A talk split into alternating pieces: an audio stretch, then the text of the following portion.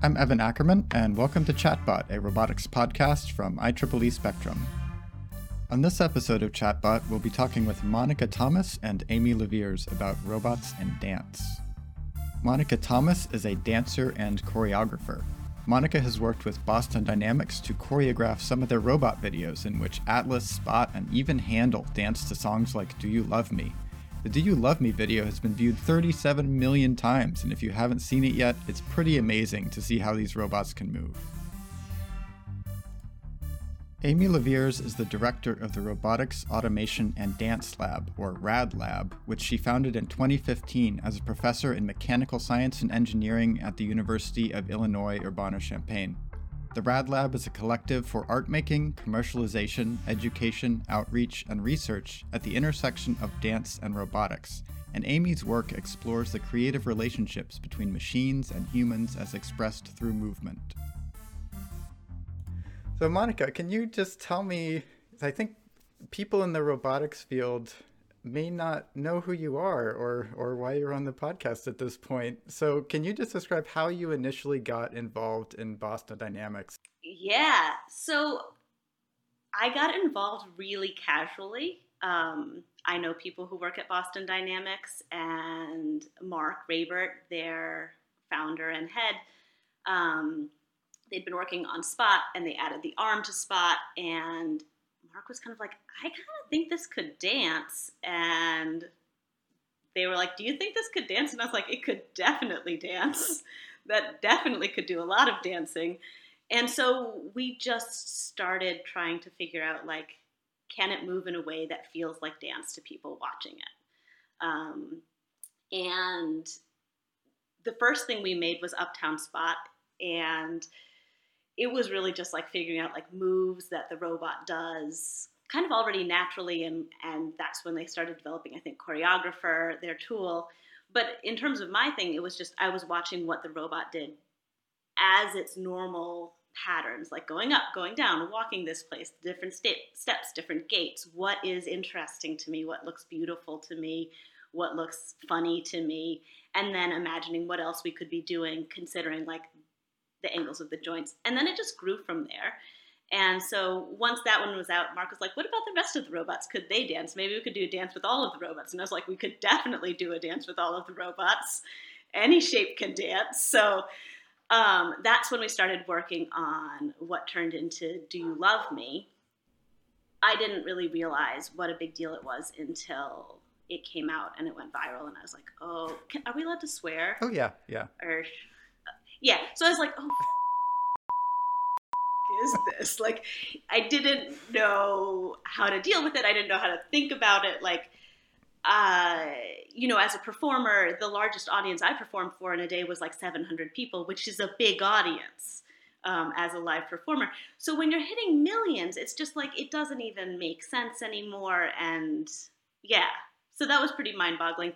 And then also because of kind of how it was introduced, and because there is a whole world of choreo robotics, which I was not really aware of because I was just doing my thing. Then I realized, like, there's all of this work that's been happening that I couldn't reference, didn't know about, and conversations that were really important in the field that I also was unaware of and then suddenly was a part of. So I think doing work that has more viewership is really, it was a trip and a half, is a trip and a half. I'm still learning about it. Does that answer your question? Yeah, definitely. It's a long-winded answer, but. And Amy, so you have been working in these two disciplines for a long time, in the disciplines of robotics and in dance. So what made you decide to combine these two things, and why is that important?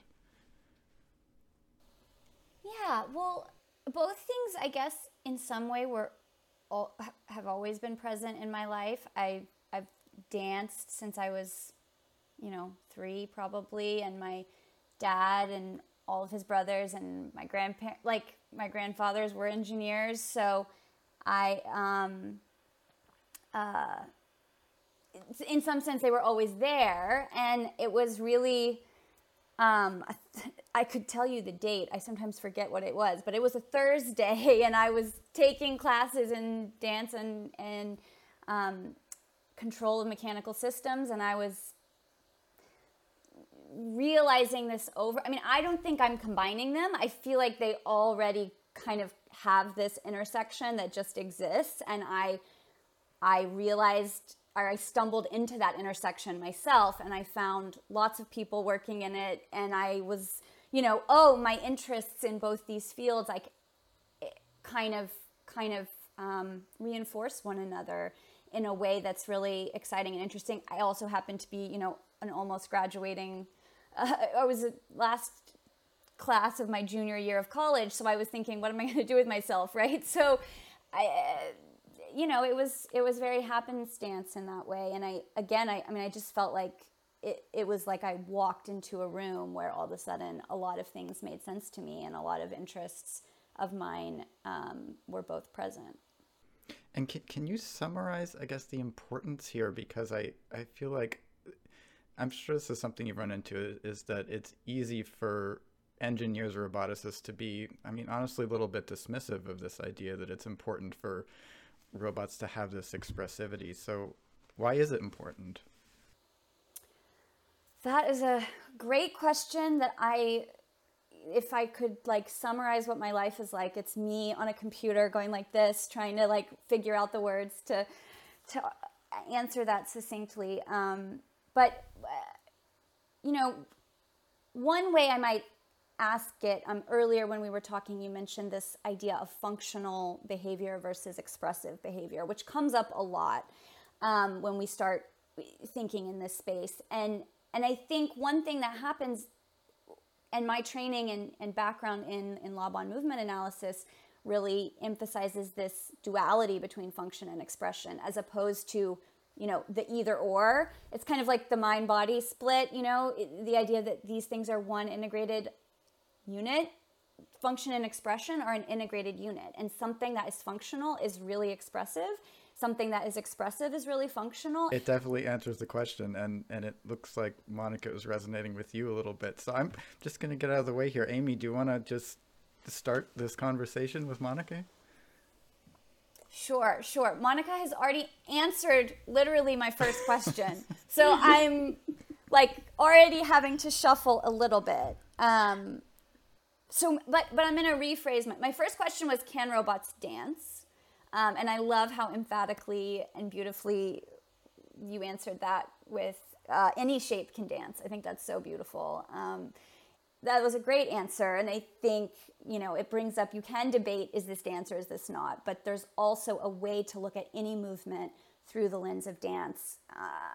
And that includes, you know, factory robots that nobody ever sees, you know. It's exciting. I mean, it's a really nice way to walk through the world. So I actually recommend it for everyone, just like taking a time and like seeing the movement around you as dance, like allowing it to be, I don't know if it's allowing it to be intentional or just to like be special, meaningful, something. That's a really big challenge, particularly for an autonomous system, but for any moving system, I think that's hard, artificial. Or not. I mean, it's hard for me. My family's coming into town this weekend. I'm like, how do I act so that they know I love them, right? Like that's a dramatized version of real life, right? Is how do I be welcoming to my guests? And that'll be, how do I move? I also, what you're saying is a reminder of like, one of the things that I really enjoy watching robots move is that I'm allowed to project as much as I want to on them without taking away something from them. When you project too much on people, you lose the person, like, and that's not really fair. But when you're projecting on objects, things that are objects, but that we, you know, personify or like, not personify, that we like anthropomorphize or whatever, it is just a projection of us, but it's acceptable. Like, so nice for it to be acceptable, like a place where you get to do that. Well, okay, then can I ask my fourth question? Even though it's not my turn, because that's just too perfect to what it is, which is just, what did you learn about yourself working with these robots?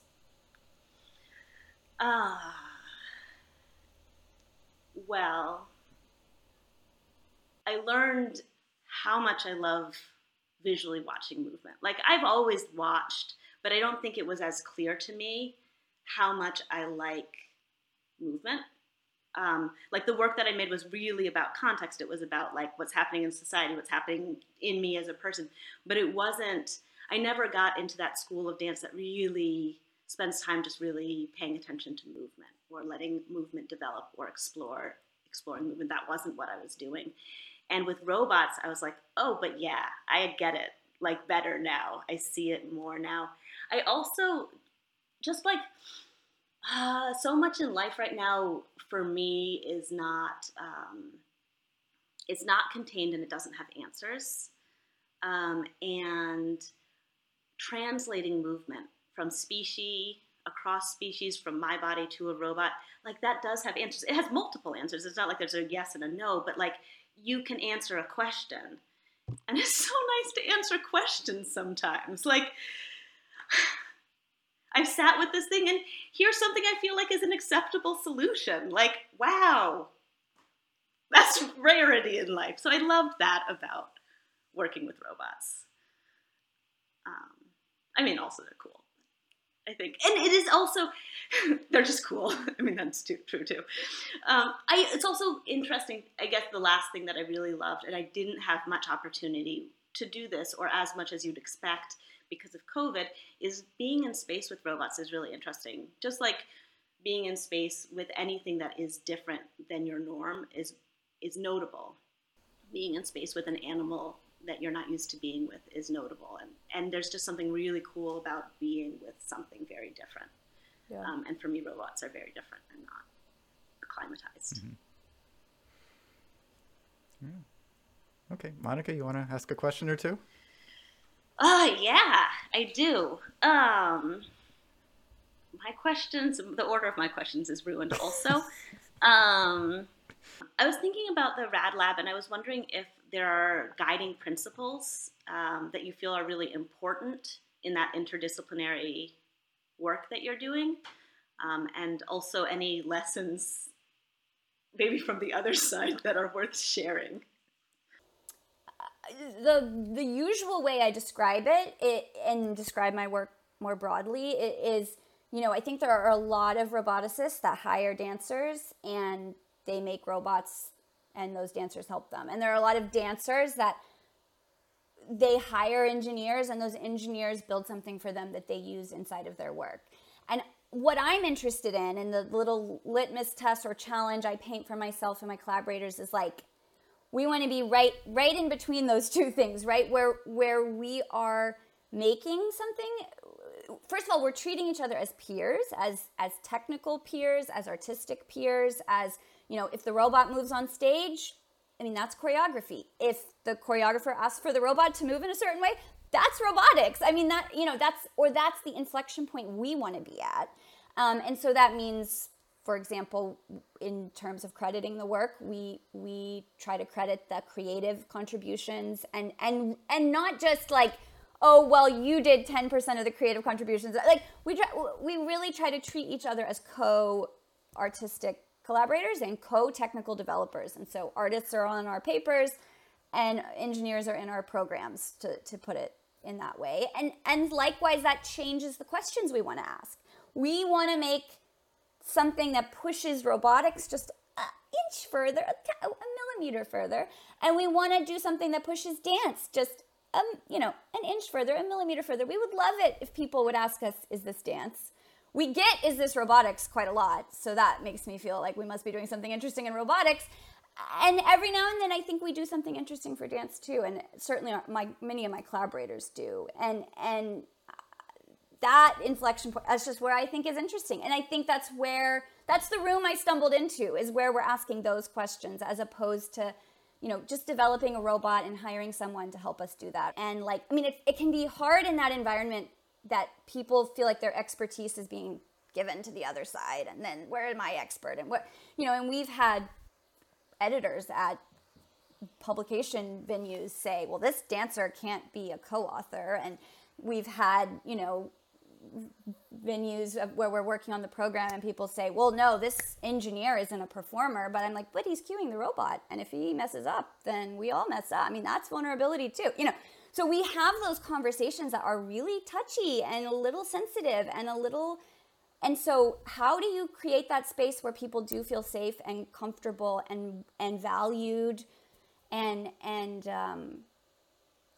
attributed for their work, and that they can make a track record and do this again in another project, in another context? And that's so I don't know if I've learned anything. I mean, I've learned that you just have to really talk about attribution all the time. Like, I bring it up every time, and then I bring it up before we even think about writing a paper, and then I bring it up when we make the draft. And I first thing I put in the draft is everybody's name in the order it's going to appear, with the affiliations and with the, you know, any subscripts on that don't get added at the last minute, you know.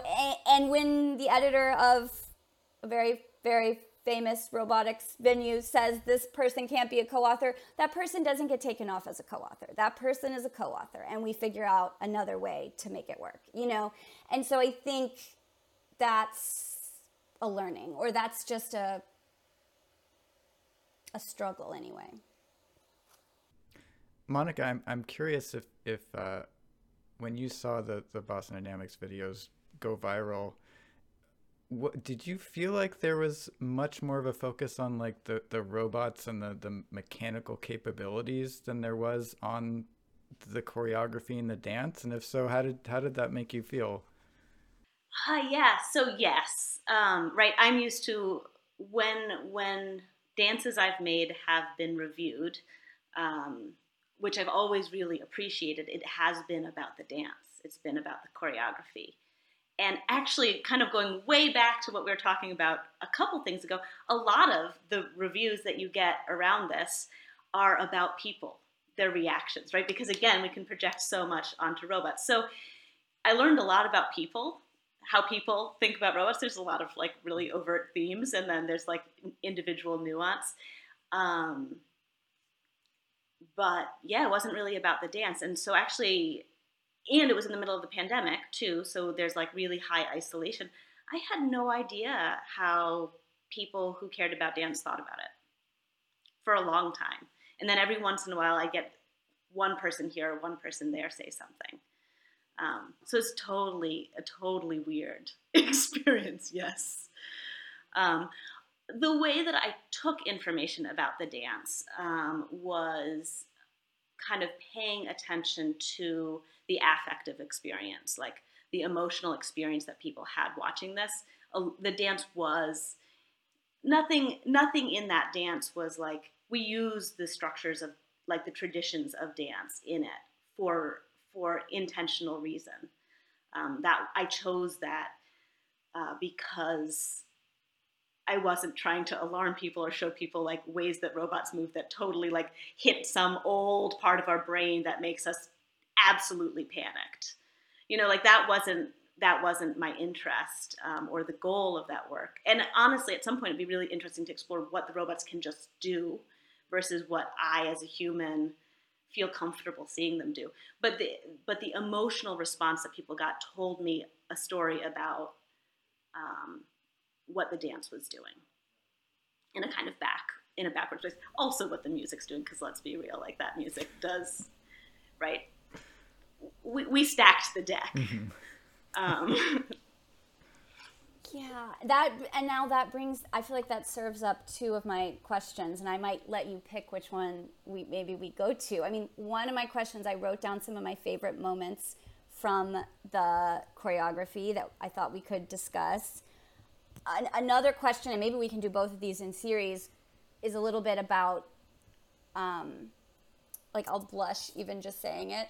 And I'm so glad that the people can't see the blushing, but also there's been so much nodding, and I'm noticing that won't be in the audio recording. Like, we're nodding along to each other so much, but the other side, and you can just nod in a way that gives me the other question that comes up for that is like, yeah, like, what is the monetary piece of this, and where are the power dynamics inside this, and how do you feel about how that sits now as that video continues to just, you know, make its rounds on the internet and establish value for Boston Dynamics? I would love to start with the first question, and the second one is super important and maybe another day. for that one, if that works. Okay, that's fair. I like that. So the first question. So my favorite moments of the piece that you choreographed to Do You Love Me for the Boston Dynamics robots. The swinging arms at the beginning, where you don't fully know where this is going. It looks so casual and so, dare I say it, natural, although it's completely artificial, right? And the proximal rotation of the legs, like, I feel like it's a genius way of getting around no spine, but you really make use of like things that look like hip joints or shoulder joints as a way of, like, to me, accessing like a good wriggle or a good juicy moment.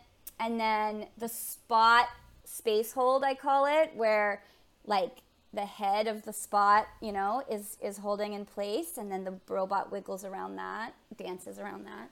And then the moment when you see all four complete, you know, these distinct bodies, and it looks like they're dancing together. And that, we touched on that earlier, any shape can dance, but making them all dance together, I thought, was really brilliant and effective in the work. So if one of those moments, like, super interesting, or you have a funny story about, I thought we could talk about it further. I have a funny story about the hip joints. So like the initial, well, not the initial, but when they do the mashed potato, that was the first dance move that we started working on Atlas. And for folks who don't know, the mashed potato is kind of the feet are going in and out, the knees are going in and out. So we ran into a couple of problems, and the twist, I guess it's a combo. Both of them like you to roll your feet on the ground, like rub. And that friction was not good for the robots. So when we first started really moving into the twist, which has this torso twisting, the legs are twisting, the foot should be twisting on the floor. The foot is not twisting on the floor, and the legs were so turned out that the shape of the pelvic region looked like an overfull diaper. So it was like, I mean, it was wiggly, but like it made the robot look young. It made the robot look like it was in a diaper that needed to be changed. It did not look like a twist that anybody would want to do near anybody else. And it was really amazing, like how, I mean, it was just hilarious to see it.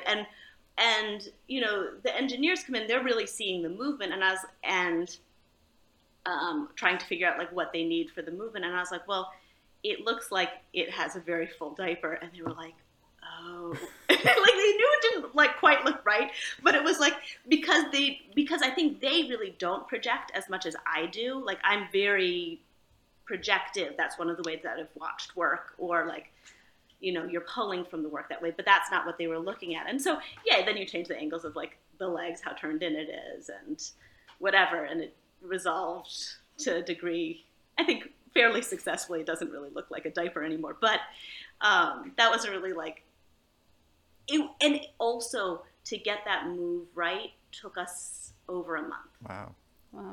We got much faster after that because it was the first and we really like learned, but it took a month of programming, me coming in, naming specific ways of re-shifting it before we got a twist that felt natural. Mm-hmm. If, you know, amended, because it's not the same way that... Yeah. Well, and it's fascinating to think about how to get it to look the same. You know, you had to change the way it did the movement, is what I heard you describing there. And I think that's so fascinating, right? And just how distinct the morphologies between our body and any of these bodies, even, you know, the very facile, human-ish looking Atlas, that there's still a lot of like really nuanced and fine-grained and human work intensive labor to go into getting that to look the same as what we all think of as the twist or the mashed potato. Right. And it does need to be something that we can project those dances onto, or it doesn't work. Right. In terms of this dance. Right. It could work in another one. Right. Yeah. And you brought that up earlier, too, of trying to work inside of some established forms of dance, as opposed to, you know, making us all terrified by the strange movement that can happen, which I think is interesting, and I hope, you know, one day you get to do that dance too. Yeah, no, I totally want to do that dance too. Monica, do you have one last question you want to ask? I do. And this is, yeah, I want to ask you kind of what does embodied or like body-based intelligence offer in robotic engineering? Yeah. I feel like you more than anyone can speak to that, because I don't do that side. Well, so, I mean, I think it can bring a couple things. I mean, one, it can bring, I mean, the first moment in my like career or life that calls up for me is I was watching one of my lab mates when I was a doctoral student give a talk about a quadruped robot that he was working on. And he was describing the crawling strategy, like the gait. And someone said, and I think it was roughly like, move the center of gravity inside the polygon of support, and then pick up the, you know, the polygon of support formed by three of the legs, and then pick up the fourth leg and move it, establish a new polygon of support, move the center of mass into that polygon, you know, something, you know, and it's described with these like figures. Maybe there's a center of gravity, big little, it's like a circle that's like a checkerboard, you know, and there's like a triangle, and there's these legs, and then, you know, and someone like stands up and is like, that makes no sense, like that, why would you do that? And I'm like, oh, I know, you know, oh, because that's one of the ways you can crawl, you know, and like I get to, like, I actually didn't get down on the floor and do it because I was not so outlandish at that point, but, you know, today in the Rad Lab, that would be everyone on all fours, try this strategy out. Does it feel like a good idea? Are there other ideas that we would use to do this pattern that might be worth exploring here as well? And so truly rolling around on the floor and moving your body and pretending to be a quadruped, or, which, you know, in my dance classes, it's a very common thing to practice crawling, because we all forget how to crawl. We want to crawl with the cross-lateral pattern and the homolateral pattern, and we want to, you know, keep our butts down or keep the butts up, but like we want to have that optionality so that we look like we're facile, natural crawlers. Like we train that, right? And so for a quadruped robot talk and discussion, like I think there's a very literal way that an embodied exploration of the idea is a completely legitimate way to do research. Yeah, and that, I mean, Monica, this is what you were saying too, that as you were working with these engineers, sometimes it sounded like they could tell that something wasn't quite right, but they didn't know how to describe it, and they didn't know how to fix it, because they didn't have that language and experience that both of you have. Yeah, exactly that. Yeah. Mm-hmm. Okay, well, I just want to ask you each one more really quick question before we end here, which is that, what is your favorite fictional robot and why? I hope this isn't too difficult, especially since you both work with real robots. But Amy, you want to go first? I mean, I'm going to feel like a party pooper. I don't like any robots, real or fictional. The fictional ones annoy me because the fictional ones annoy me because of the disambiguation issue, mm-hmm. and, you know, like, oh, you know, Wall-E and Eva are so cute, and I do love cute things, but like, are those machines or are those characters? Mm-hmm. And are we losing sight of that? I mean, my favorite robot to watch move, this one I mean, I love the Keep On dancing to Spoon. Yeah. Like that is something that if you're having like an off day, you Google Keep On dancing to Spoon. Keep On is like one word, KEEPON, dancing to Spoon, and you just bop. It's just a bop. I love it. Yeah. That it's so simple and so pure and so right. It's one of my favorite robots of all time, Monica. I don't know if you've seen this, but it's two little yellow balls like this, and it just like goes up and down and like rocks back and forth, but it does it so to music, it just does it so well. It's amazing. I will definitely be watching that. Yeah, and I should have expanded the question, and now I will expand it because Monica hasn't answered yet. Favorite robot, real or fictional? So, I don't know if it's my favorite. This one breaks my heart, and I'm currently having like an empathy overdrive issue as a general like problem. But there's a robot installation, and I should know its name, but I don't, where the robot reaches out and it grabs the oil that they've created it to leak and pulls it towards its body. And it's been doing this for several years now, but it's really slowing down now. And I don't think it even needs the oil. I don't think it's a robot that uses oil. It just thinks that it needs to keep it close, and it used to like happy dance, and the oil has gotten so dark and like the red rust color of like, oh, this is so morbid, of blood, but it just like breaks my heart. So I think, I love that robot and also want to like save it in like the really unhealthy way that we sometimes identify with things that we shouldn't be thinking about that much. And you both gave amazing answers to that question. And the piece is Sun Yuan and Peng Yu's Can't Help Myself. That's right. And it is so beautiful. I couldn't remember the artist's name either, but it is, you're right. It's so beautiful. Yeah. Oh, it's beautiful. The movement is beautiful. It's beautifully considered as an art piece, and the robot is gorgeous and heartbreaking. Yeah. I those answers were so unexpected, and I love that. So thank you both, and thank you for being on this podcast. This was an amazing conversation. We didn't have nearly enough time, so we're gonna have to come back to so much. Thank you for having me.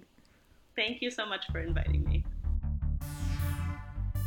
We've been talking with Monica Thomas and Amy LaViers about robots and dance, and thanks again to our guests for joining us. For Chatbot and IEEE Spectrum, I'm Evan Ackerman.